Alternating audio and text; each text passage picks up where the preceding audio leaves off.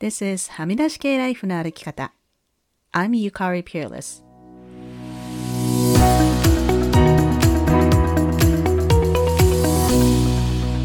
周りが決めた道からはみ出して自分だけの生き方をする人を応援するポッドキャスト、はみ出し系ライフの歩き方。Welcome to episode 264. 皆さんこんにちは、ピアレスゆかりです。2週間ぶりの更新で、今この収録をしているのはカナダ時間のクリスマスイブです。日本の皆さんは楽しいクリスマスイブを過ごされましたでしょうか？日本以外の国ではクリスマスイブよりもクリスマスの日の方がメインイベントという方が多いと思います。うちは毎年話していますが、夫がユダヤ人、私も無宗教なので、クリスマスはそこまで重要ではないんですが、一応子供にはプレゼントを買って、トロントに住んでいる長男と FaceTime で話したりする日です。さて今週は本題に入る前に、前回のエピソード、感情的に未熟な親にどう対処するに対して感想をいただきましたので紹介します。匿名希望さんです。ゆかりさん大変ご無沙汰しております。ブレネー・ブラウンの読書会でお世話になった匿名希望です。今日は最新のはみらいの感想をちょっとだけお伝えしたくてメールを書いています。実ははみらいはずっと聞けていなくて、たまたま Facebook のポストで見かけた最新エピソードの題名、感情的に未熟な親にどう対処するがとても心に引っかかったので、たった今聞いてみたところです。10代の頃に父が他界し、母は私と妹の二人を一人で育て養ってくれましたが、はみらいでゆかりさんがおっしゃっていた言葉を借りると、自分が話の中心でなければならない、一緒にいてつまらない人というのにぴったり当てはまるタイプの人です。それに加え、読書会に参加している際に少しお話ししたことがあると思いますが、老化が進んで扱うのが大変になりつつあります。そうは言っても足腰はしっかりしており、歩き回ることも最低限の社会生活も営めるので、介護はまだ必要なく、妹がたまに様子を見に行ってくれています。おそらくこれからが戦いなんだろうなと思います。もっと他人と進んでエンゲージしようとしてくれる人ならよかったのですが、結局は自分の性格ゆえにそうなってしまったのかもしれませんが、他人も未知なるものもすべてシャットアウトの人なので、おそらくやがて加速度的にボケていくのだろうと思います。今は妹に甘えていますが、要介護になった時に遠くに住む自分がこれからどう動くべきかもずっと考えながらも心が決まらない状態でした。はみらいで今回ゆかりさんが紹介されていたポッドキャストと本については、もはや遅いのかもしれませんが、研究させていただこうと思います。私にとってはもうそれなと叫びたくなるようなキーワードの数々でした。今回のエピソードは妹も共感してもらえると思うので、妹にもシェアさせていただこうと思います。エモーションダンピングみたいなメールになってしまってごめんなさい。こっそりと感謝と感想をお伝えしたくてメールにて失礼しました。精力的に活動なさっていてお忙しいと思いますが、お体ご自愛ください。さみだれ式に聞くリスナーではありますが、心から応援しています。ではまた、かしこ、という感想をいただきました。ありがとうございます。私自身は親がこの感情的な未熟な人というのではないんですが、こういう人ってやっぱり時々周りにもいるので、こうすごく興味が出たんですよね。で、昨日配信しましたニュースレターにも書いているんですが、前回のエピソードでも紹介したこの本の原書をオーディオブックで聞いてみました。日本語版も出ていて、日本語版のタイトルは、親といるとなぜか苦しい。親という呪いから自由になる方法。ですので、興味のある方はぜひ読んでみてください。前回のエピソードでも話しましたが、こういう感情的な未熟な人っていうのは変えることができないので、自分たちの方で対処していかないといけないんですよね。で、この本にはそのヒントも載っていますので、ぜひ見てみてください。さて、今週は今年最後のゲスト会です。今週のゲストはトロントで日本にルーツを持つお子さんを対象に寺子屋トロントを運営されている石田愛さんです。また、愛さんは夫さんがユダヤの方ということで、そういう意味では私とも共通点のある方です。それでは早速愛さんとの会話を楽しみください。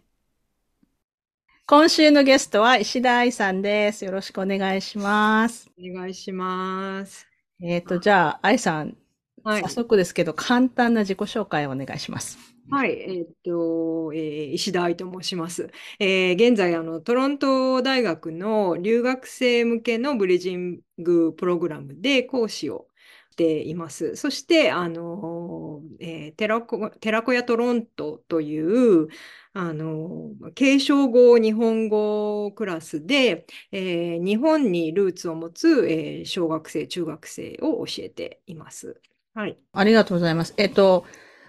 愛さんは、えっとですね、今年の3月に、ツイまだ私がツイッターを使っていたときに、DM をいただいたのがきっかけなんですよね。そうですね。なんかすごく、まあ、怪しげなんで。いやいやいや。あの、ゆかりさんに、あの、メッセージさせていただいたんですけれども、あの、周りに、そうですね、同じようなこうかん、まあ、考えって言ったらあれですけど、なんかあの、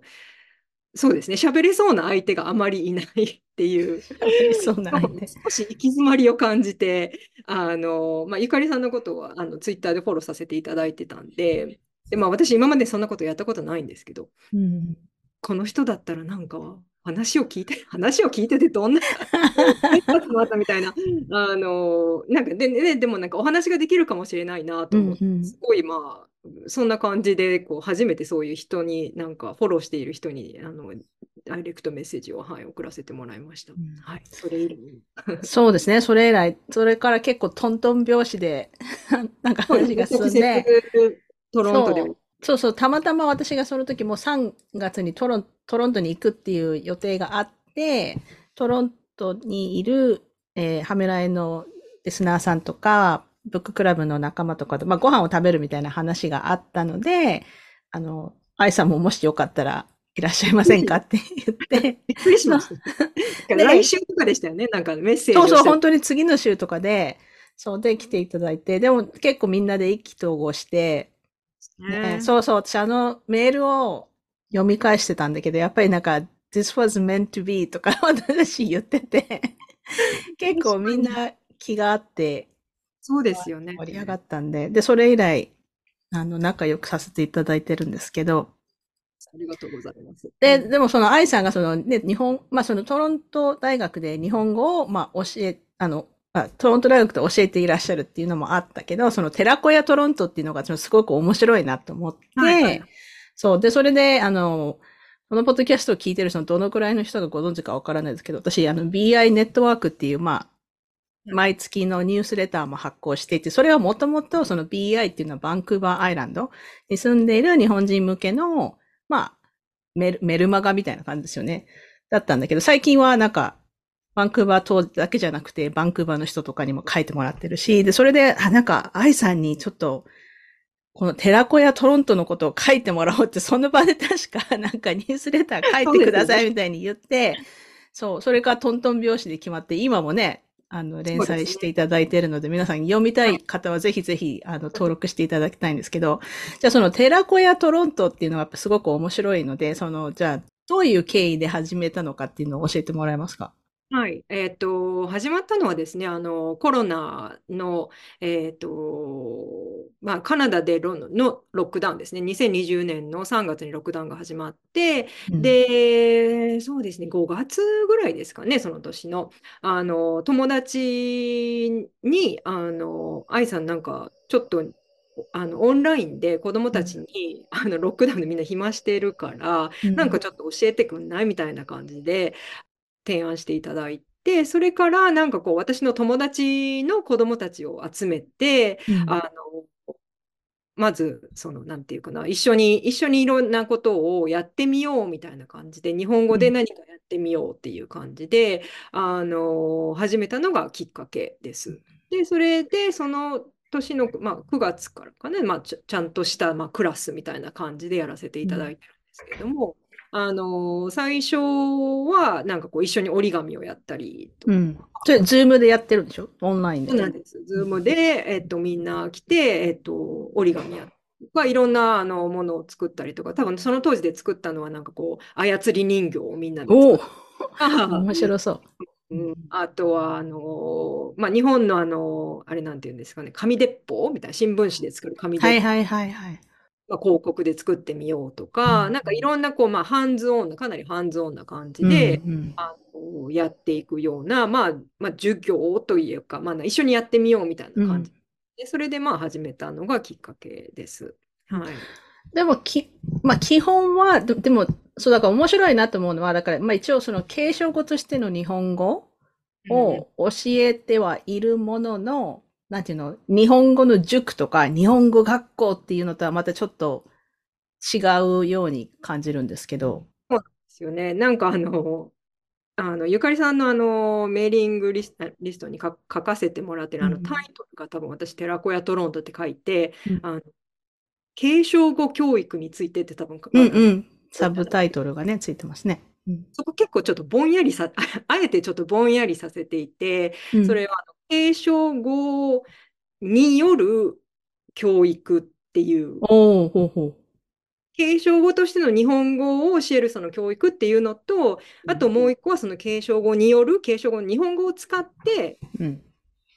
何か別のものを教育するっていうか、まあ、教えるというか、うんうん、日本語をそういうこうなんか学ぶ対象である時もあれば、うんあの学ぶためのツールであるというか、うーん。ちょっとこうぼやかしてはいるんですけれども、うんうん。うんその継承語って、なんとなく、あの、私は分かった気になってるけど、まあ、その継承していく言語っていう意味。だからその、なんていうんですかね。あの、このポッドキャストには以前日本語教師の方にも来ていただいたことがあるんですけど、なんか、まあ、いわゆる、まあ、外国人っていうくくりもあれですけど、その日本語を母国母国語として学んでいない人が、こう、一から日本語を、その、まあ、外国、まあ、外国語として学ぶための日本語教育と、じゃ継承語っうん。ていうのは、なんか違うじゃないですか。その違いってなんか簡単に説明してもらったら。あ私の中でのくくりは、そのさっきもあの自己紹介の時に言ったんですけど、日本にルーツを持っている、うん。まあ、子どもたちというか、だからあの基本的にはその親御さんが、えっと、日本語をしゃべる、どちらかが日本語をしゃべるとか、両方が日本語をしゃべるとか、あのにルーツをこう家庭においてあの日本語をしゃべっまあ、継承してですね、親から継承する形で、あのまあ、やってるのが継承語ですね。うんで、うん、私の中でもそんな感じで。うんじゃあ、その、なんていうのかな。まあ、日本語検定とかありますけど、それにパスするのがゴールとかじゃなくて、ではないですね。その、なんていうの、日常生活で使えるように、になることが、まあ、最終的なゴールなのかな。あと、まあ、その文化を学ぶっていうのもあるでしょ？その背景にある？そうですね。あのその辺はですね、まあ私、あの、その2020年あたりから始め、あの、教え始めた子どもたちが、えっと、もちろん、あの、やっぱり in-person、対面式の授業が、あの、他のね、あの、日本語学校で始ま、あの、再開したのでう、んあの、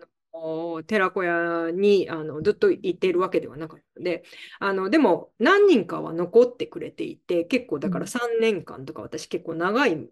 あの目で見たりはしてるんですけれども、そうですね、なんかその日本語を国語とか言うじゃないですか、国語教育はいはいはい。ああいう感じではやってなくて、基本的にその子どもたちの興味うんであったりとか、あとあの、まあ、社会で起きていることとかですよね。うん。あの一回、まあ、人種について、えっと、多分あの3年前ぐらいにあの Black Lives Matter が、うんうん。あのまた大きく騒がれてた時期があったので、それを子どもたちにも知ってほしいし、で、あのまあ、人種的にもこうミックスっていうか、まあ、あのはされてる子たちが多いクラスなので、自分たちが社会においてどういう位置づけになるのかっていうか、そういう人種的にも、うん、そういうことも、まあ、いろんなことを考えたかったので、で、その授業を、まあ、日本語でするみたいな。うんうんうん、いやす、すごく面白そう。あえて、あのー、こう、目標とかも、なんていうか、その漢字何個覚えましょうとか、漢字とかももちろんやるのはやるんですけれども、漢字を学ぶときも何年生だと何個やらないといけないとか、うん、これを3年生はこれのとか、そういうのはあんまり区切りをつけないで、うん、あのコンテクストに合わせたりとか、その時のテーマに合わせたりとか、あの例えばあの内臓の体の仕組みのことを、うん、あの学んだら心臓とか、そういうこう、コンテクストに合わせて漢字を勉強したりとかしてるので、私の中でこの目標は、なんかこう、長く長く細く長く続けていけるようなクラス考えているので、で、日本語、まあその中で日本語、日本の文化であるとか、あのそういうものも入ってくる。基本的にはその子どもたちの興味と私がああこれは知っておいておいてほしいなとか知っておいた方がいいんじゃないかなとか、うんうん、あの話し合いたいなとかそんな感じであの決めています。うん、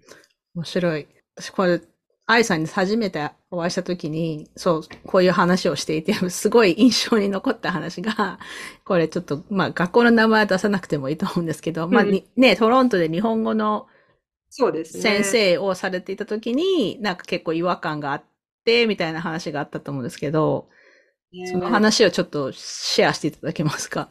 そうですね。あの、まあ、日本語、日本にある、まあ、日本語の学校っていう、に勤めてたことがあったんですけれども、私の中でこう、なんか変、変っていうか、まあ、違和感ですね。うん、個人違和感があったのは、あの、こう、学び方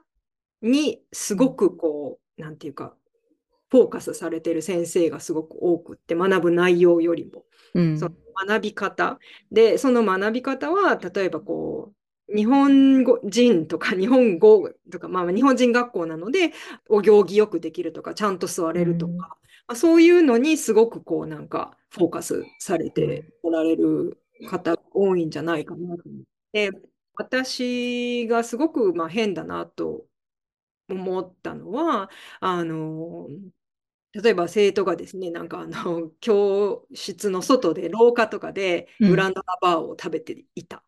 ことがあって、うん、で、それを、あの、まあ、先生が、あの見つけて子どもに、まあ、生徒に注意をしたんですけれどもあのその後会議の中で先生が、うん、あのまあ、担任というか、まあ、そのクラスのその子の生徒のあの、まあ、担任をされてる先生に、うん。うん、こんなことがありましたよ。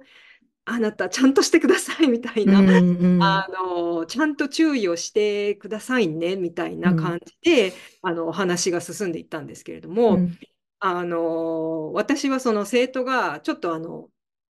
ちょっと日本語でよくわからないんですけどニューロダイバースな子だっていうこれ、これなんて言うんですかね、あの、まあ、ADHD であるとか、うん、あの、まあ、いろんな neurodiversity があると思うんですけれども、あの、そういう、まあ、こあの生徒だっていうのを私は知ってたので、あのそれもまあちょっとお伝えはしたんですけれども、なんかその、こう、 neurodiversity とかがなかなか入ってきにくくて、うん、あの日本のその、いわゆるお行儀とかいう観念になると、うん、で、いろんな子が結構、なんていうか、みまあ、無視はされてはいないんですけれども、そういう、まあ、そっくりに入ってしまう。なんかこう、行儀が悪い。で、なんか全部終わるといいとか悪いとか、うん、そそういうのに結構違和感はずっと、まあ、感じていましたね。わ、かる。だって、まあ、これカナダじゃなくてアメリカとかでもそうだと思いますけど、ね、クラス、お腹すい、授業の前にグラノーラバー食べたりとか、で日本ってなんか授業中に水飲んじゃダメとか、そういうなんか、よくわからないルールもある。水もみんな飲むし、ね、多分、まあ、授業中に食べていいのかなわかんないけど、まあ、休み、ね、授業の前の休み時間だったら、そのおやつ食べるの誰も怒られないと思うんだけど。そうですなんか、いろんないいところもあると思うんですよ。日本でそういうふうに、こう、性ので、せーのいただきますみたいな感じで食うべるんうん。のも、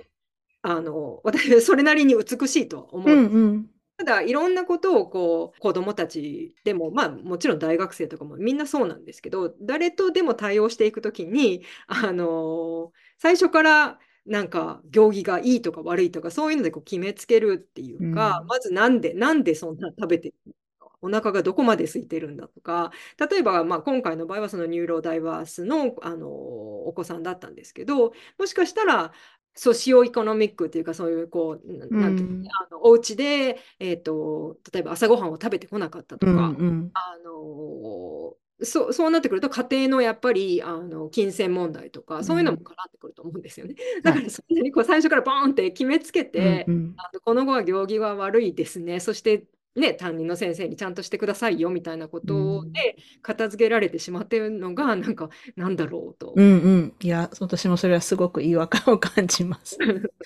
うん思いましたね。うん、わかる。で、あの、なんか本当ニュースレターの宣伝みたいになっちゃうんだけど、あの、ね、あ、っていうか今日、今日配信の日なのにあんまり準備してないんだけど、えっと、今月その配信、まあ今日ですね、今日配信する予定の愛さんの連載を読ませていただいて、それもすごく良かったんですけど、えっと、伝統を壊すっていう話で、あの、ちょっとかいつまんで話すと、まあその、ね、寺子屋トロントで、そのおにぎりを作るっていう、まあ、授業をやって、まあ、まあい、いわゆる伝統的なおにぎりの具、本当鮭とか何でもいいんですけど、そういうのと、また別に、えっと、ベビースターラーメンと、そうそうそう何でしたっ。け えっとね、ベビースターと、あと、スイートチリソースとマヨネーズみたいな。マヨネーズうんうんうん。で、それを作ってみたっていう話が書かれていて、で、それはなんでかっていうと、その、なんかいい意味で伝統を壊すみたいな。うん。そう、だから、もちろん伝統を守るのはやっぱ美しいし、その、特にその海外に住んでいる子供で日本で育ってない子にはこれが、まあ、まあ伝統的にはこういうのをおにぎりに入れるんだよって、おにぎりっていうのをこういうふうに作るんだよって、教えることは大事だと思うんですけど、でもそれにとらわれてしまうと、ちょっと違う。ね、本当誰かが本当ベビースターラーメン入れたら美味しいかもって入れたのを、それは変とか、それは本当のおにぎりじゃないとか、そういうふうに言い出すと、いや、それもなんか違わないって思うじゃないですか。うん、で、すごく、それが私もすごくいいなと思って読んでたんですけど、ややっぱその話を聞いて、最初に思い出したのはやっぱ着物ですよね。で、着物って私も好きで、ね、まあ日本だとその着物警察おばさんみたいな人がいるとか、そういう話も聞くけど、さ、今、もう本当最近の着物って本当ミニスカートみたいにすごく短くなってるやつとかあって、すごいね、柄もこう結構派手なやつで、こう、すごい大きいリボンみたいな帯したりとかして、私はあれは、まあもちろん伝統的な着物じゃないけど、あれはあれで、なんか楽しくていいじゃん。でも私は着ないけど、別にいいじゃんって私は思うんですけど、やっぱそれに怒る人たちもいるわけでしょ？その日本の伝統がどんどんなくなっていくみたいな。うんそうですね。だから、あの授業は、あえて、その伝統を守ることと、えっと、壊すことを、2つを、こう、なんかこう、壊すだけじゃなくて守ることも大事だし、守るだけじゃなくて壊すことも多分入ってくるだろうし、うんうん。で、特にこう、まあ、寺子屋トロントに来てくれるあの子どもたちは、えっと、まあ、バイリンガルというか、マイマルチリンガルの、とか、マルチカルチュアルの子たちが多いので、やっぱり、まあ日本に住んだことがほとんどない子たちが多いので、例えば彼らが日本に行った、将来日本に行った時に、大人になった時に、いわゆるこう、なんか日本人では間違わないような、あの、まあ、ルールありますよね。例えばこう、ご飯のね、ご飯粒を、ご飯、お茶碗のご飯をね、全部最後まで食べるとか、うんうん。あの、もしかしたらそういうのもこう知らなかったりとか忘れちゃったりとかやらなかったりして、えとかね思われたりする部分は出てくると思うんですけど、やっぱり私の中では両方にこう気づいてうんほしいというか文化が持ついわゆるその、まあ、排排他性って私多分書いたと。うんうん。もう文化っていうのはそういうふうにこう、まあ、ルールを作ってそれなりのルールを作ってであれだけこう、まあ、歌舞伎とか着物とかがそういう文化として成り立ってきたのはそれだけのこのね排他するたうん。た間違ったものをね排除するそういううんルールうんからであって、ううん。ん、で、それで受け継がれてきてういる。ん。あで、そういう部分、だから文化っていうものがそういうものであって、で、と同時に文化っていうものをが壊れていく。うん。こうまあ、あえて壊す人ももちろんいるだろうし、で、なんかもう自然とね、まあ、言葉なんか特にそうですよね。言う葉、ん私たちが喋っているあの喋り方と、私たちがうん親がね、喋りね方。あ全然いいって言うようになっちゃったですもんね。ね、いろんななんか、全然 OK とか。うん。全然 OK とかね、なんかあのうん。変だな、ね変な日本語だなとか、うん。あと、英語でもなんかその、例えばエステリックとかね、うん。That's so aesthetic とか、うん。あんまり昔の人は言わないのに、今 I の literally died っていう人もいる。本当に死んでないのに。ね、だから、やっぱり喋り方って、特にやっぱ顕著に出てくると思うんですよね。うんっていうのはね、すごく変わっていくので、あのこう、自分のなんか意思とは関係のない状態でこう変わっていく。で、そこにやっぱり気づいていっうんてほしいと、ううんん、私は思うので、うんうんそういう2やーつのあの見てほしいっていうか、それが別にどちらにつくかっていうのは、将来的にね、彼らがそのすっごい私はもう本当のもうあの寿司職人になるとか、それうんうん。で私は構わないと思うんですよ。うん。だからまあそれをやっぱり考えながら自分がどういう位置づけでいたいのかっていうのをやっぱりある程度こう両方やってみないとわからないっていうか。うん。うんうん。であとあのーなんていうか結構日本語教育海外に住んでいる方がこう子どもたちに日本語教育とかするとこう日本文化フェアみたいな、はいはいはい。うん。うん、そういうちょっとなんかこう表面的なねなんかあのお寿司作りましょうとかそれだけで終わってしまうので、もうちょっと突っ込んでいきたいなという考えうんうんいやー、すご、すごくいいと思います。そう、なんか、あの、やっぱり、私の中でやっぱり大事なことっていうのは、その、ニュアンスとコンテクストっていうのは、本当どの面、人生のどの面においてもすごく大事だと思うんですけど、で例えば私とかその文化コンサルタントとかはやっていて、例えばテレビを見ていて、ね、これはその日本の、あの、私なんだっけ、あの、あのドラマ、空手、コブラ会か、コブラ会で前言いましたけど、例えばその、日本の伝統的な道場のシーンを映してるのに、日本語がぐちゃぐちゃだったりしたら、それはおかしいでしょって。で、だから正しい表彰っていうのが私にとってそれ大事なんだけれども、それと、その正しい表彰を求めることと、その伝統を壊すことっていうことは、その、同時に存在できると思うんですよね。だからその、場合によって違う。で、もちろん例えば、例えば能とか茶道とか、ああいうのって本当昔からの伝統、ずーっと同じことを繰り返しているから今も残っていて、だからあれはそういうもの。でも、ね、別に家で勝手に抹茶、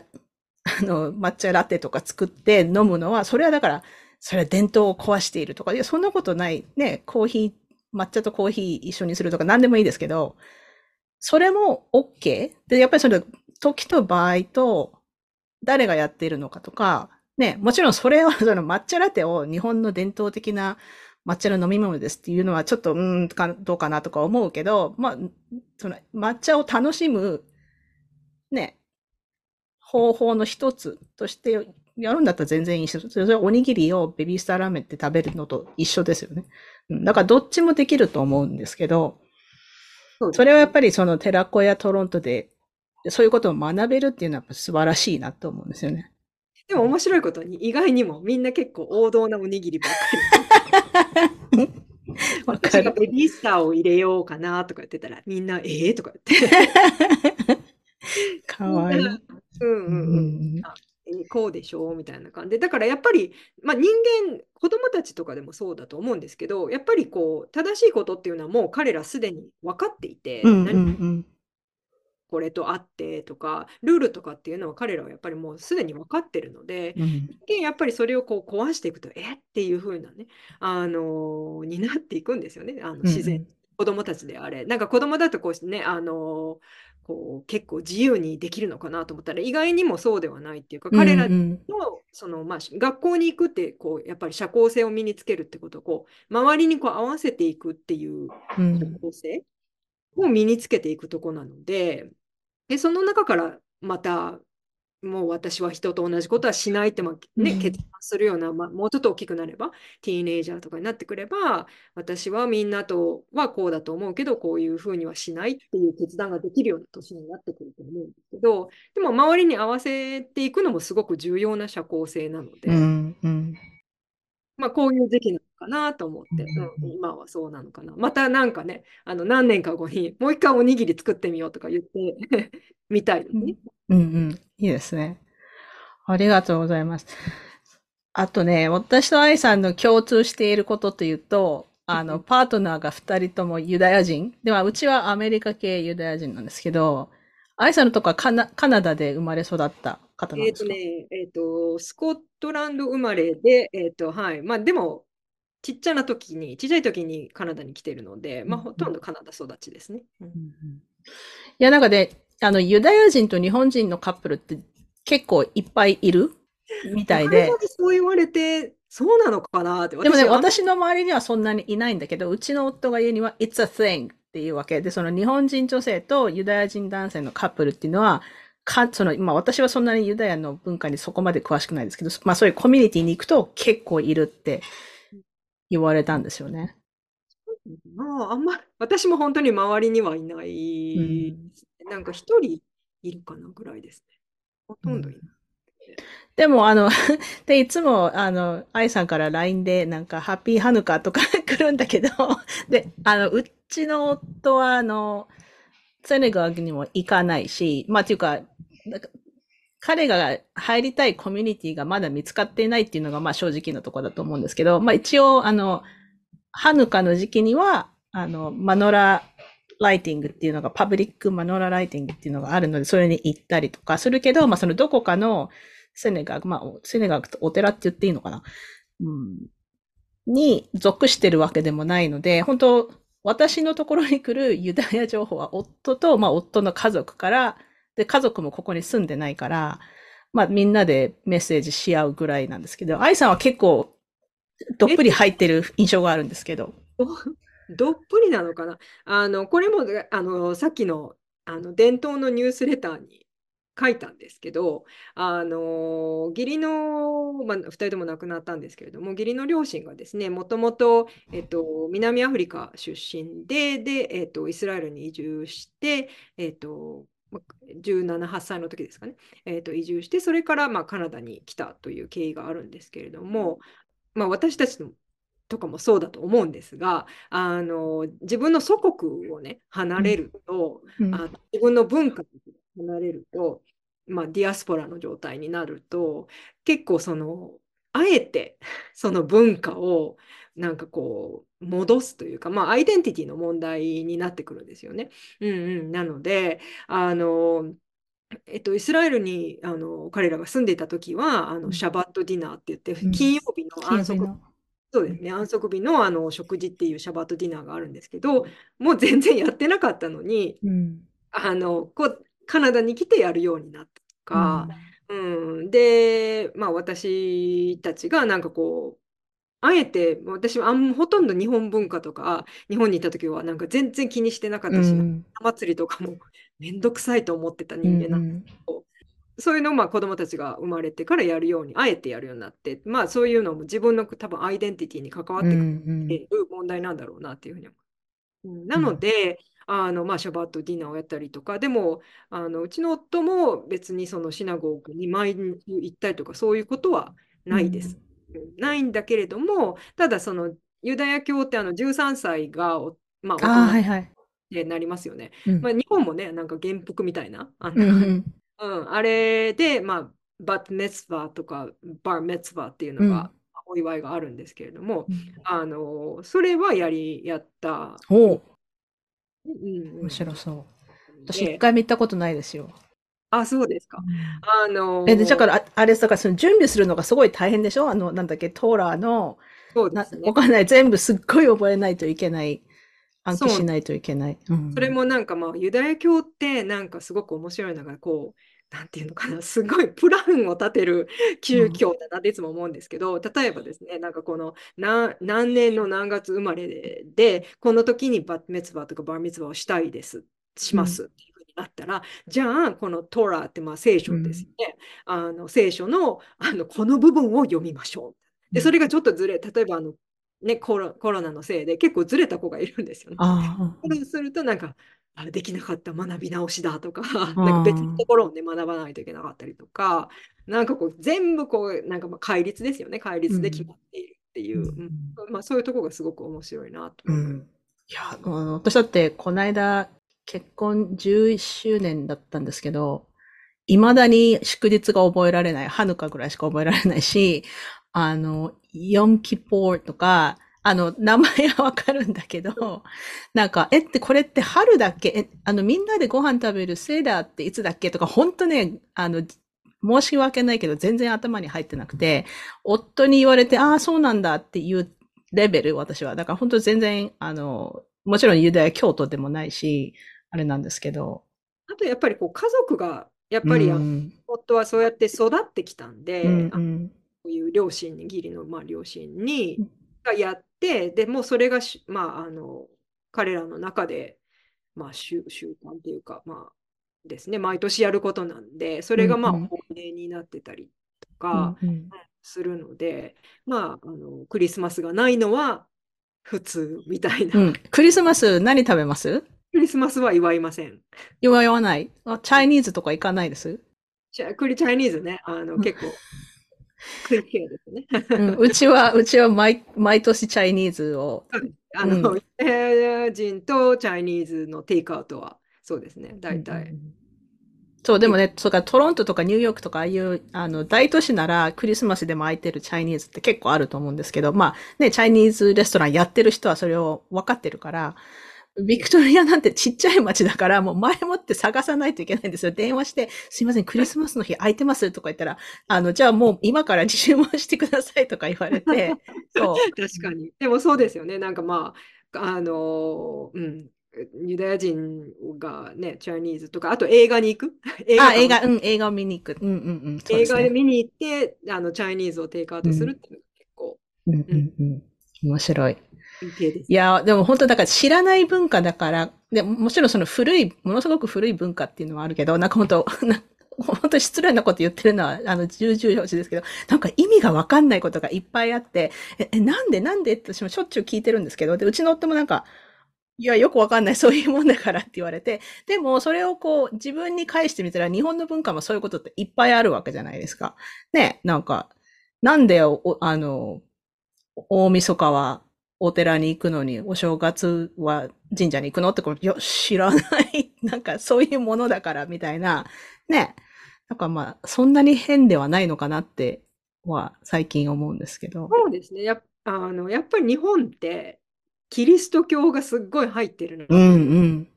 あの思うんですよね。で、私もこの前友達、こあのカナダの友達で、彼女は、えっと、日系、えっと、3世うんかな。うん、で、あの、でもクォーターなのかな、クォーターになるんですけれども、あの、私、キリスト教の高校に行った、ミッション系ですよね、日本で。はいはいはい。の高校に行ったんだよっていう話をしたら、なんでって言われて、なんで何それみたいな感じで言われたことがあって、でもやっぱり、で私、あの今日、あの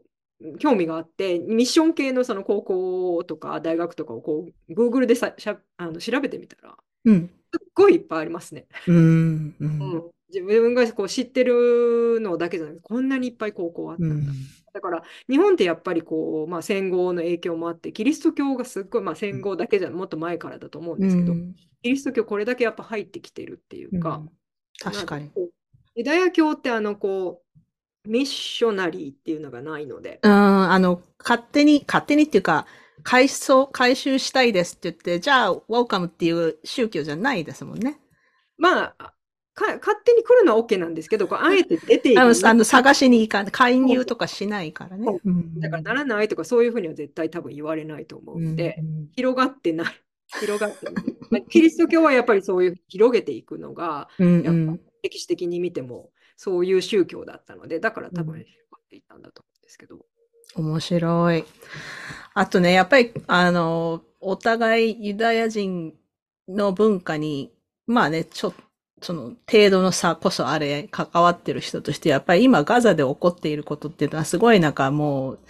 しんどい、私も。あの、ななんか一言で、どう、一言で言ったらもうハートブレイキングしか浮かばないんだけど、どうですか？愛さんの周りでは。そうですね。かなりこう、温度差。うんうん。で、あの、こうみんなそのコミュニティの中であのこう、まあ、ちらっとこう持ち出してみてその人がどういう反応をするかっていうか、うん、あので私たちもこう温度を 測ってるっていうところですね。そうですね。まあ今起きてることガザで起きてること、うん、まあ、なかなかそのあまりね政治的なことは私たちもこう歴史私もそんなに歴史をね、うん、あの深く知ってるわけではないので、うん、言えないんですけれどもまああの人によってはですね本当にもうイスラエルがえーと、完全な被害者で、えーと、なんていうのかなイスラエルを守らなければっていうふうに人もいればあのいやいやそうじゃなくて、あのやっぱり両方を見ていこうっていうふう、うんうん、人たちもいますし、うん、そういうこう温度差が、えっと、やっぱユダヤ人コミュニティの中に入ってきてはいるんですけど、ただそのやっぱりメディアを見てみると、うん、例えばこう、まあ、最近ですよね。最近だとこうイスラエルが、えっと、ガザにやってることがやっぱり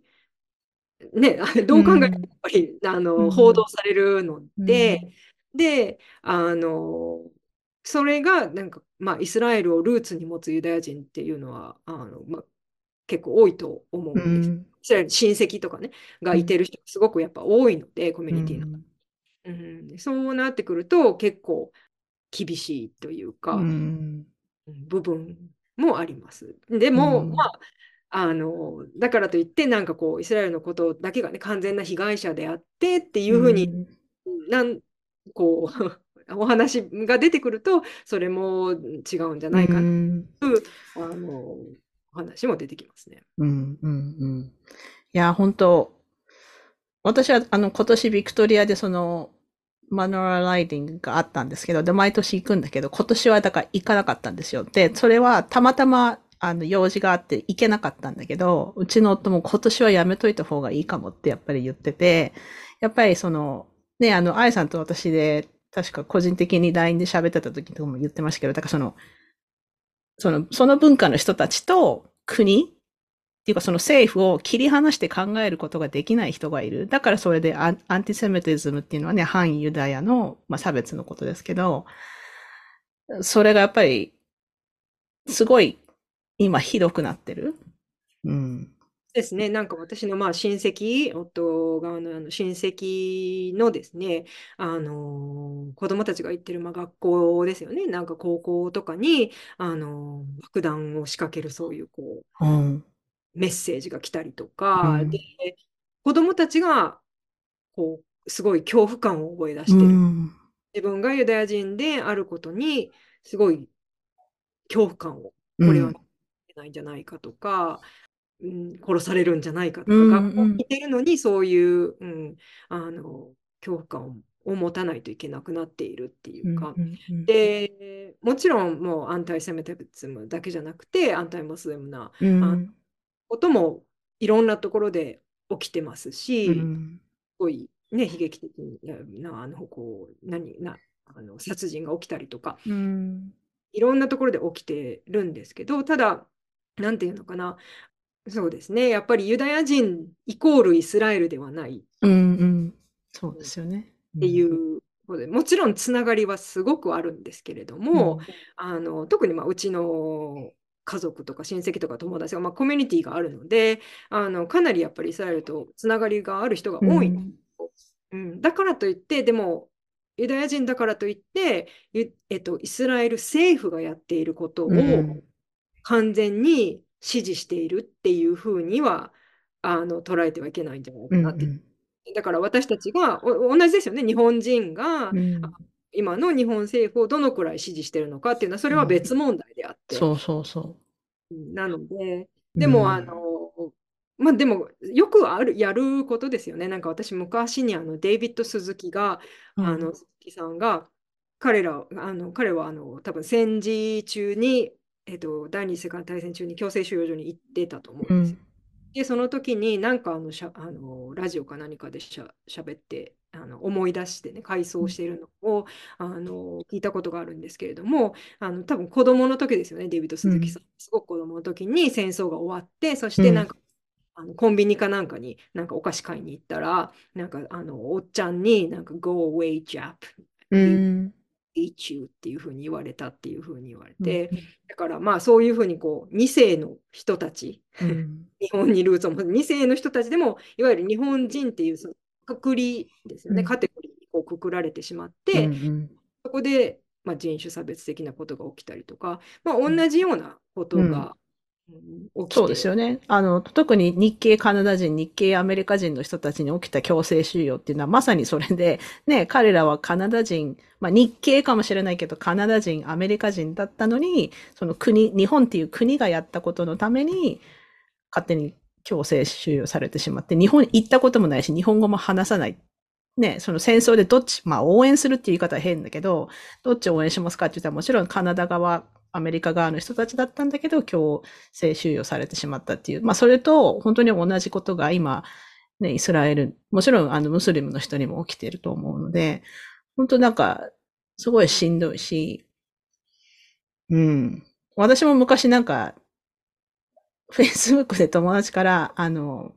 あの、タジで起こっている、あの、何ですかね、イイルカ漁みたいな話が、あの、多分あの、映画になったりとかして問題になるときに、なぜあなたはそれを、これをほっと、放っておくのみたいなメールが来て、いや、もう私そんなはえ反対だよって、その、ね、私は個人的にそれやめたらいいのにと思ってるけど、なんか私一人でどうにもできるあれでもないし、ね、うん、なんかそ、私自身はずっと自分はリベラルな人間だと思ってたんだけど、やっぱりここのガザで起きていることの周りで、やっぱりその、いわゆるソーシャルメディアのアクティビストとかにちょっとなんか、え、ちょっと、ちょっと、私はそういう人たちにはな、まあ、なんか自分が関わってき、その、まあ、私は本当そのは、そのコミュニティの端っこにいる人間だけど、周りの人がそういう目に遭ってるのを見て、なんか、それってどうなのかな？そのソーシャルメディアで見た情報で、その自分の立ち位置を決める。もちろんその声を上げることは大事なんだけど、うん、なんかそれがちょっと結構疑問に思うことが増えましたね。私の、あの、まあ、し知り合いなんですけれども、あの彼女ユダヤ人で、で、えっと、職場かな？何かでこう、アンタイレイシストのレ、レレイシズムのそのなんかこう、N N NGO みたいな団体に入ってたらしいんですね。それのなんか結構こう上の、あの方に勤めてたらしいんですけど、その10月7日にあの、まあ、ハマスの攻撃があった時にですね、そのあたりですね、第1週目ぐらいにですね、あの誰も、誰も声をかけてくれなかった。うんうん。ね、で、私がユダヤ人ってみんな知ってるし、うん、イスラエルに親戚がいるのもみんな知ってるし、誰も声をかけてくれなかったっていうふうに、これでもアンタイレイシズムの団体だよね、みたいな。うんうん、ででであの政治的に見てやっぱりイスラエルの方があの軍事力があるので、うん、でこうなかなかそのなんていうのかな国が攻撃されたっていうじ事実がなかなかこう人の中でこうなんか理解できない。というか、うんうん、あのあ大きな国が攻撃されたのかみたいな、うん、私まあ思うんですけどあの日本がですね、まあ、例えば第二次世界大戦とかを考えてみて日本がこう原爆を落とされた時ですよね。ででもほら日本がやってたことを見てごらんよ。うんうん、それだったらもう原爆を落とされても仕方がないんじゃないのっていうような、うんうんうん、見方もねあったと。うん、で、そんな感じですね。なんかこう、なんていうか、う強い方がん。攻撃されると、まあ仕方ないんじゃないの？みうたいな、あんだん。け悪いことやってたんだし、みたいな感じうん。で、あの、まあ、ウエストバンクとかで起きてる、こう、まあ、せ選挙ですよね。まあ、そううん。いうことからも、なんか、やられて当然的な、うん。うん。多分そこだと思うんですね。あの、こう、うん。私の周りのこのユダヤ人を苦しめてるなんかこう、うん。やられても、ああ、そう、みたいな感じうで、ん。仕方なかったんじゃないの？みたいなう感じで。でん。も、よく考えてみて、その自分の国、例えば日本にですね、どこかの国からあの攻めてこられて、千何人もの人が殺されて、ね、うん。しかもその、なんか音楽祭に行ってたそういう、こう、まあ、うん。イノセントなあの普通の市民がですね、殺されうん。たりしたら、政府として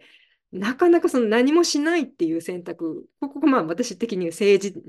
のなんか限界なんじゃないかなとは思うんですうけど、ん。あのスピリチュアルなそのリーダーとかではなくて政治的なリーダーとして多分何もしないっていう選択っていうのはうん。なかなかこれは難しい政府としてね、うん、ほとんどねなんかできないんじゃないかなっていうふうには考える。うん、本当にこれだから本当に込みってて、そうだからね、どっちが悪いって白黒つけられる問題でもないし、でもちろんその、全然関係ない市民の人たちが殺されるって攻撃されるってのはやっぱおかしいと思うし、もちろんね、シーズファイアとか、あの、援助を入れるっていうのはすごく大事だと思うんですけど、なんかね、それをだから、今来て、今知って、それおかしいでしょ、こっちがおかしいでしょってやっぱり言うのは、私はそれはちょっと、それもちょっと問題あると思うんですよね。ちょっとあの話ずれちゃいますけど、多分、1ヶ月ぐらい前に、あの、カナダの先住民のコミュニティでは、カナダで有名な、えっ、ー、と、えっ、ー、と、誰だっけ？超有名な、超有名な名前が出てこない、あの、シンガーの女性がいて、バフィー・セイント・マリー。うん、あの、 Indigenous の、まあ、先住民の、えっ、ー、と、ミュージシャンで、バフィー・セイント・マリーっていう人がいて、あの、すごい人気のある人で、ね、昔からその先住民の人のその advocate としていろんなこう権利を主張したりとか、まあ本当いろんな賞をもらったりとかしている人が、CBC、カナダの CBC が、実は彼女は先住民の血は全然入っていないと。で、この、バフィーさんは、えー、まあ自分は子供の時に、えー、アドプトされたと。で、なんか白人の家に養子にもらわれていって、その自分の生まれたところの親はよく知らないけど、私はなんとか族の人って言われている。で、もちろんずっとその先住民のコミュニティにずっとそれ以来いるんだけれども、まあ、ちょっと調べてみたら、いや、彼女はその白人の、なんかイタリア系の白人の家に生まれて、なんか養子でもないとか、なんかまあ、まあそういうなんか結構スキャンダルみたいな話があって、で、やっぱりその、今そのダイバーシティとかインクルージョンとか、そのいろん差別とかいろんな問題がある中で、やっぱソーシャルジャスティスに関してすごい声が大きい人たちはそれはおかしいでしょって、彼女は嘘をついてきた。で、まあ、それかその、けんけんがくがくになったんですよ。だからいろんな人がそれはおかしいって言った人もいたし、え、それは CBC がすごい、あの、なんかやっぱコロニアル、コロニアリズムであると。その CBC みたいな大きいそのメディアがね、彼女の出資をそうやって調べてくるって、それに難癖つけるっていうのもなんかおかしいんじゃないの？それこそ差別じゃないの？みたいな話もあって、だからまあいろんな意見があったと。で、私は全然コミュニティの外にいる人だから、そんなことあったんだって思ったんだけど、ある人がやっぱ書いてたのは、自分が先住民じゃない人はこの問題に口出ししないでほしいって。あなたの意見はあるかもしれないけど、私たちはそれを聞く必要がないっていうことを書いていて、まあ確かにそうだよなって、まあ私、本当のことは私もわからないし、え、それってひどくないっていう人もいれば、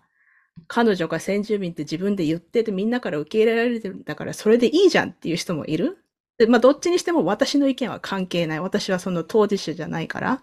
なんかそ、そういうふうに感じているユダヤ人っていうのがすごく多いと思うんですよね。なんか。そうですね。うん。うん。なんかね、私、あの、いつも思うんですけど、あの、他の国の、あの、ことに関して、いわゆるその政治的に左に寄るのは、すごく簡単だと思うんですようね。ん。確かに。で、自分のこと、あの、すごく、あの、卑近な、あれですけど、自分のお母さんを批判されるあの例あるじゃないですか。うんうんなんかその自分は例えば自分のお母さんのことをねあんなことがあってこんなことうちのお母さんはこんなんでねって悪く言うことはできるんだけど、うんあのそれを他人に「あんたのお母さんこうだよね」って言われたの 何をって言ってうんうんあのそうじゃないって言いたくなる。人間のうん。そうですね。うん、それがあの人の差がだと思います。そう。うん。だからまああのそんな部分も考えていくとなんかまあになんか他国のことに関してねこう例えばどちらかが軍事的に強くてどちらかが、ね、あの弱いってなったら多分これ多分昔村上春樹さんが、うん。あイスラエルかなんかで賞をもらった時にはいはい思うんですけど僕はこう基本的に自然とこうなんか弱いものの方の見方をしてしまうっていうふううんにうんうん。ですけど、やっぱりね、なんかその、まあ、リベラルですね、いわゆる、まあ、リベラルさんの左寄りの、あの、になるのは、他の国のことに関してはとっても簡単だと。で、自分の国で自分がこう、攻める側であったりとか、あの、うんパワーを持つ場合であったりとか、うん、っていうのはなかなかあのその目、まあ、クリティカル・シンキングとか言われてますけど、批評的な目で自分を見たりとか自分の政府を見たりするっていうのはなかなか難しいことうんだと思うん。うんうんですよね。かまあ私がなんかこう思うのは その、まあ、例えばイスラエルをね批判批判してユダヤ人はっていうふうにこう一括りで喋る人たちでそういう人たちに 誰か一人でもユダヤ人知ってますか？ってそういうふうに聞きたい。うんうんうん、で、まあ、そういういろんな話を聞いてその上で自分の、ね、意見を作るのであれば私は別に構わないとは思うんですよ。ただこうメディアのとか、ね、それこそソーシャルメディアとかああいうのだけの知識であの自分の中でこうなんていうのかなこう完全に構図を作ってしまって。でパレスチナの人たちがとかあのイスラエル、えっと、ユダヤ人がとかそういうこうね、うんあの一括りにしてうん物事を見て単純化してしまうのは私はどうかなっていうふうにうんうんねえ。うん。そう、だからまたこういう会話を聞いて、なんか、私と愛さんは、パレスチナの人のことを全然考えてないみたいに言うと、またそ、だからそ、そんな話してないし、こんな話をしないうん、全然そう、うんやっぱりそういうふうにその、あの、英語で jump to conclusion って言いますけど、ね、ユダヤのユダヤ人の人たちが今すごい差別で大変な思いをしているっていうことと、もちろんパレスチナですごい大変な目に遭ってる人もいるし、人質取られた人とかも、みんなそうなんですよ。だから、どっちかが良くてどっちかがダメとか、ね、本当に、やっぱりニュアンスとコンテクストっていうのがすごく大事になると思うんですよね。で、なんか結構アメリカの、あのユダヤ人の、まあ、知識人、例えばなのか、劇作家のトニー・クシュナーとか、あのジュリス・パトラーとか、うん。あのはも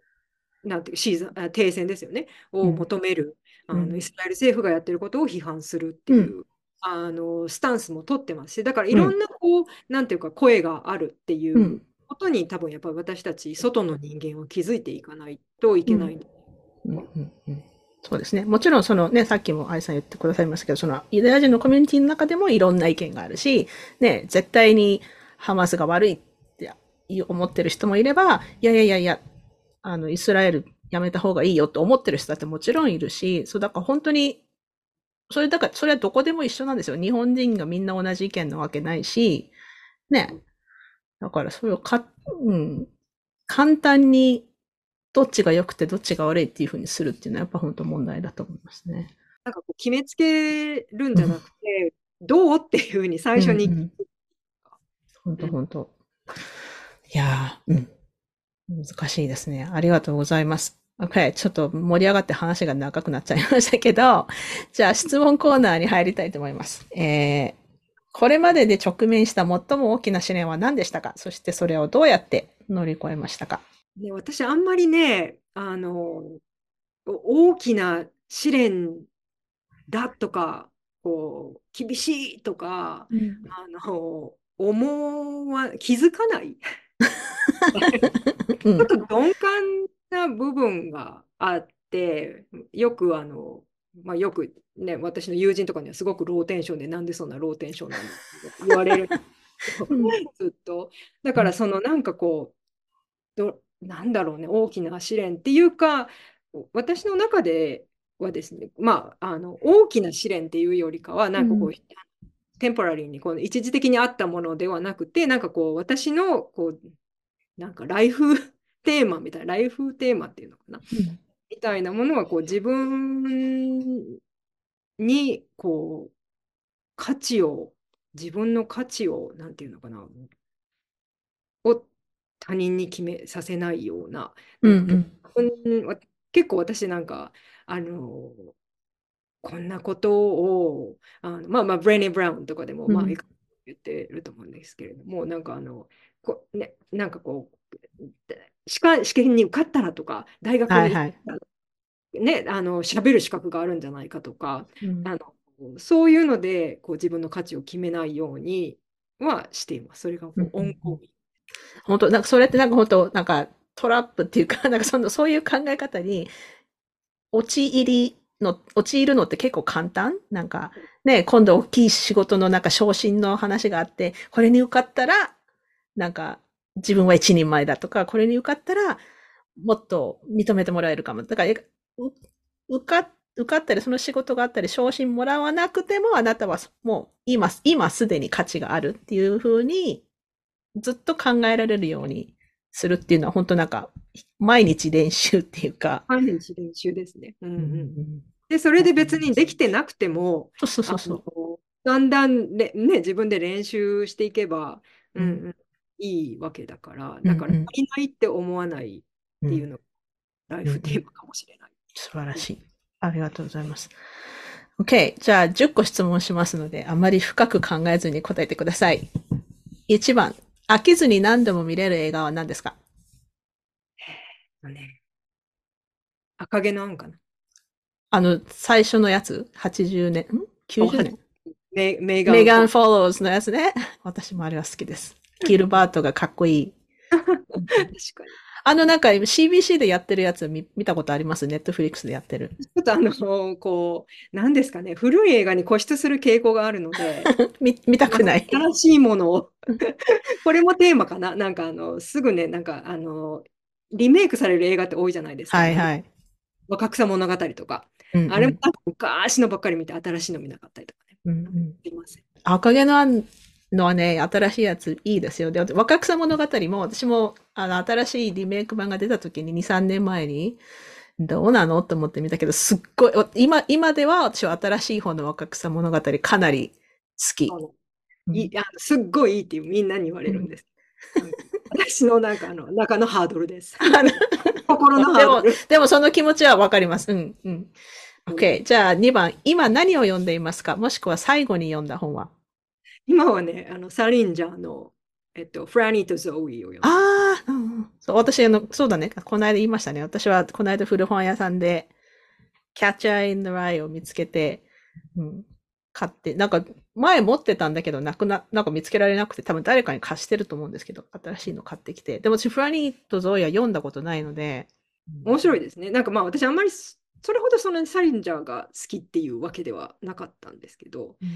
まあこれ読んでないし、ちょっと読んでみようか。まあ、私もキャサリン・ライしか読んだことがなかったので、うんあのフラニーとゾーイを読んで、なんかすごくやっぱ面白いですね。いいですね。ありがとうございます。3番、何が怖いですか？怖いものは何ですか？えーっとね、怖いものは、えーっと、人の、この、なんていうの、こう、armor っていう、うんあのていうのかな。えーっと、正直じゃない。おーうんうんかな？うん。はい。人、人、その何？そういう人が怖いそそれとも人が作っているその壁？なんかうんうんうん。自分に正直に生きてない人かな。ああ、うんうんうん。たまにいますね、そういう人ね。うんうんありがとうございます。じゃあ4番、座右の銘は何ですか？えー、それ、座右の銘。ねえ、なんかあの、高校生の時に卒業アルバムに私、シャニムに行って、なんかみんなで四字熟語を考えようって言って、シャニムに行って、なんか響きが好きで、あのそれを書いたんですけど、うんあの、でもよく考えると、そういう私、さっきも言ったんですけど、結構ローテンションな人間なんで、こう、ガーってやる。熱熱くなシャニやるって、あれがないのね。うんこれは目標？目標に、うんうんうんうんですね。うん目標。はい目標程度。目標ですね。うん。座右の銘じゃないかもしれない。OK、えー、5番。無人島に島流しにされました。1個だけ何か持って行っていいって言われたら何を持っていきますか？あの、船とかスマホとか人はダメです。あ、人とかダメなんだ。ダメダメ、一人で行くから。えー、ピアノ。ピアノ、あれさんピアノ弾けるんでしたっけ？いや、あの趣味でピアノを弾きます。ああ、ピアノ持っていくの重そうだけど。でも、いや、いいと思います。うんなんかそのピアノの下とかでも寝れそうじゃない？なんか、いろんな雨風をちょっと防いでくれるような。もうなんか最後は、あの、キーをこのはいはいはい取って焼いて、焼いて。いや、まあでも一応ピアノをね、あのうんいい心の。ね。ピアノって言った人は今までいないかもしれないな。うんいいですね。ありがとうございます。OK、じゃあ6番。最近どんなことで涙を流しましたか？えーとね、音楽聴いてかな、なんかこう、私クラシックが好きなんで、んあの、マーラーとか聴きながら、とかラフマニノフとか聴きながら感動してます。感動して、うんうん。クラシック音楽とかもすごいですよね。なんかこれなんか何百年前のの人が書いたのを今、うん、あそれが残ってるっていうのもすごいし、ね。うん、私、そうですね。一番なんか心を揺さぶら、揺さぶられるのがクラシックなんですね。うんなんか大学の時でもオーケストラに入ってたりしたので、ああ、うんな、え、何を弾いてたんですか？クラリネットを吹いてました。まあ、あ持って無人島に持っていくならクラリネットの方がいいか 軽く、軽いしね。うんそっちの方がいいかもしれない。なるほど。ありがとうございます。あー7番。どんなことがあなたを脆く感じさせますか ?What makes you feel vulnerable? ああ、親であることです。ああ、うん、なるほどね。うんやっぱりこう、私自分、職業、まあね、し教える仕事についているので、先生であるってある意味こうね、もう教室に行けば私が先生だし、うんね、学生たちはみんななんか先生として見てくれるので、ある意味そういうこう、立場としてはね、あの楽なんですよね。でもうん帰って、家に帰ってきて親になると、やっぱり自分のこう嫌な部分とか、すごくやっぱりささらされた状態になると思うんですよね。うんうんなので、あの、まあ、子供の目ってやっぱ一番厳しいですし、うんそういう意味でこう、なんかこう、わ私の中でこう、バルナラビリティっていうのはこう、何かをさらされたこう、すっぱだかみたいな状態だと考えてるので、素の状態っていうか、うんうんなので、それは親であることかもしれないですね。うんなるほど、なるほど。ありがとうございます。えー8番。タイムマシンで過去に戻れるなら何をしたいですか？何をしたい？もうちょっと部屋をきれいにしたい。え、なんかそれど、ね、どういう、どうやって過去に戻って部屋を？あの、小学生ぐらいすっごい部屋が汚くて、なんかこう、もうちょっとこう、何、あの、親に、私の母親に、あの、愛ちゃん、頭の中のことがそのまま部屋に出ているみたいな。うんうんうん うん。なんかそういうの教えてほしかったですね。整理の仕方とか。ああ、なるほどね。うんうんうん。確かに、確かに。なんのか。面白い。ありがとうございます。じゃあ9番。今ハマっているものは何ですか？あのね、私、ハマらない。これがまた、うん、だからね、テレビドラマとかも続かない。おおうん、なので、何かなあの、どうだろうな。なんか趣味とかでも別にいいです趣けとかですね、ハマっていることは、なんか、YouTube 見るとことですか？YouTube？どういう YouTube 見てるんな YouTube を見たりしますね。勉強の、まあ、ためとああ。うんうん偉いとか、お掃除仕方とか、おおおうおうおう整理整頓の仕方とか教えてくださいみたいな。うんうんうんうんうんなるほど、なるほど。じ実用的な。そうですね。まあ、あんまりこう、は続か、基本的にあんまりものが続かないので。うんうん面白い。ありがとうございます。じゃあ最後の質問です。今何に感謝していますか？もうすべての、すべてのことに感謝ですね。こういろんな、こうやって出会いとか、ゆかりさんとも、なんかすごいひょんなことで出うん会ううん。とか、あの、すべてのチャレンジ、すべての、なんだろう、喜び、すべてのものに なんか感謝、うん。ね、最近はなんか、いろんなことが、あの、まあ、これ個人的なことですけれども、結構あの死を、ね、あの、あの経験することが多くて、近い人の死死を経験することがここ何年かあの続いたので、あの、このもう今生きてるこの、うんこの子自体が あのありがたいうん。生きてるだけで丸儲けってやつですね。それですね。本当にまあよく言ったもんだなって思う。うん。本当本当。うん。ありがとうございました。いやー、なんか話が盛り上がってちょっと長くなっちゃいましたけど、すごく楽しかったです。ありがとうございました。またね、あ、の、トロントに行った時は、ぜひぜひぜひ来てください。したいなと思います。うんありがとうございました。方が多分日本で会うよりも会えるかもしれない。そうですよね。うんうんうん。ありがとうございました。今週のゲストは石田愛さんでした。ありがとうございました。ありがとうございました。This is Jay Allen from Unseen Japan, and you're listening to Hamidashi Kei Life no Arukikata. さて、愛さんとの会話いかがでしたか？ご自分でもローテンションとおっしゃっていましたが、かなり深いお話をしていただき、思わず話し込んでしまいました。愛さんの運営されている寺子屋トロントの Facebook ページは、このエピソードの詳細欄に貼っておきますので、興味のある方はぜひ。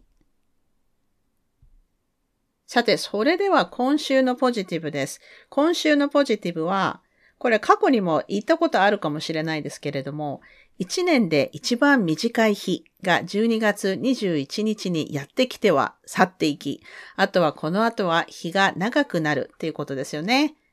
この冬は暖冬であまり真冬という実感が湧きませんが、なぜか冬至を迎えると冬が半分終わったような気になるのは私だけでしょうかね。まあ実際はね3月くらいまで寒さは続くと思うんですけれども、とりあえずね、この日が短いこの暗い季節っていうのはこれから減っていくということで、やっぱりそれはお祝いしたいなと思いました。それでは今週もお聴きいただきありがとうございました。はみ出し系ライフの歩き方は、プロデューサー、ホストのピアレスゆかりが、未譲渡のコースト整理種領域であるカナダ・ブリティッシュコロンビア州ビクトリアで制作しています。はみらいのインスタアカウントははみ出し系です。また、Facebook にもリスナーさんのグループ、はみらいコミュニティがありますので、ぜひご参加ください。番組へのサポートは、PayPal もしくはゆかりがサブスタックで配信しているニュースレターの有料購読で可能です。皆さんからのサポートのおかげで、こういったポッドキャストやニュースレターなどの配信、執筆活動に時間が割けますので、本当にありがとうございます。ニュースレターはこのエピソードの詳細欄からご登録ください。有料購読はできないけどサポートしたいという方は、ぜひぜひこのエピソード、もしくはニュースレターをお友達にシェアしていただけると嬉しいです。番組のスポンサーも随時受け付けておりますので、ぜひお問い合わせください。今週のポジティブ、今週のブレイブ、エピソードの感想などはいつでも歓迎ですので、はみ出し系 at gmail.com までどうぞ。はみらいを気に入ってくださった方は、ぜひお聞きのポッドキャストアプリにて、はみらいのレビューを書いていただけると嬉しいです。レビューを書いていただいた方には、はみらいステッカーをお送りしますので、住所を教えてください。さて、ここまで聞いてくださった方に今週の内緒話をお話します。今週の内緒話は、これもね、前言ったかもしれませんが、自分が夜中に見ている SNS とか検索っていうのは朝起きてみるとなんかかなり笑えるんですよね。少し前はなんかスカジャン買おうと思ってなんかいろいろ検索してて 何やってるんだと思ったんですけど数日前はですね TikTok でフラックスシードのパックっていうのが家で作れるっていうのを見てそれをなんかずっと延々とレシピとかを TikTok で見てて、えっ、とフラックスシード、えっ、とこれはアマニ油の甘煮ですね。ですけど、結構ね、簡単にパックが作れるみたいなので、ちょっと実行したら、あの、ここで報告したいと思います。はみらいはできれば今年はもう一回ぐらい配信したいと思っています。もし今年の学びとか来年への抱負などあれば、来週のエピソードで紹介しますので、ぜひ送ってくださいね。というわけで今週も黙らない女、黙らない人でいてくださいね。Be brave, be kind, but don't be silent. Your voice matters. Stay safe, everyone, and thank you for listening. Happy holidays!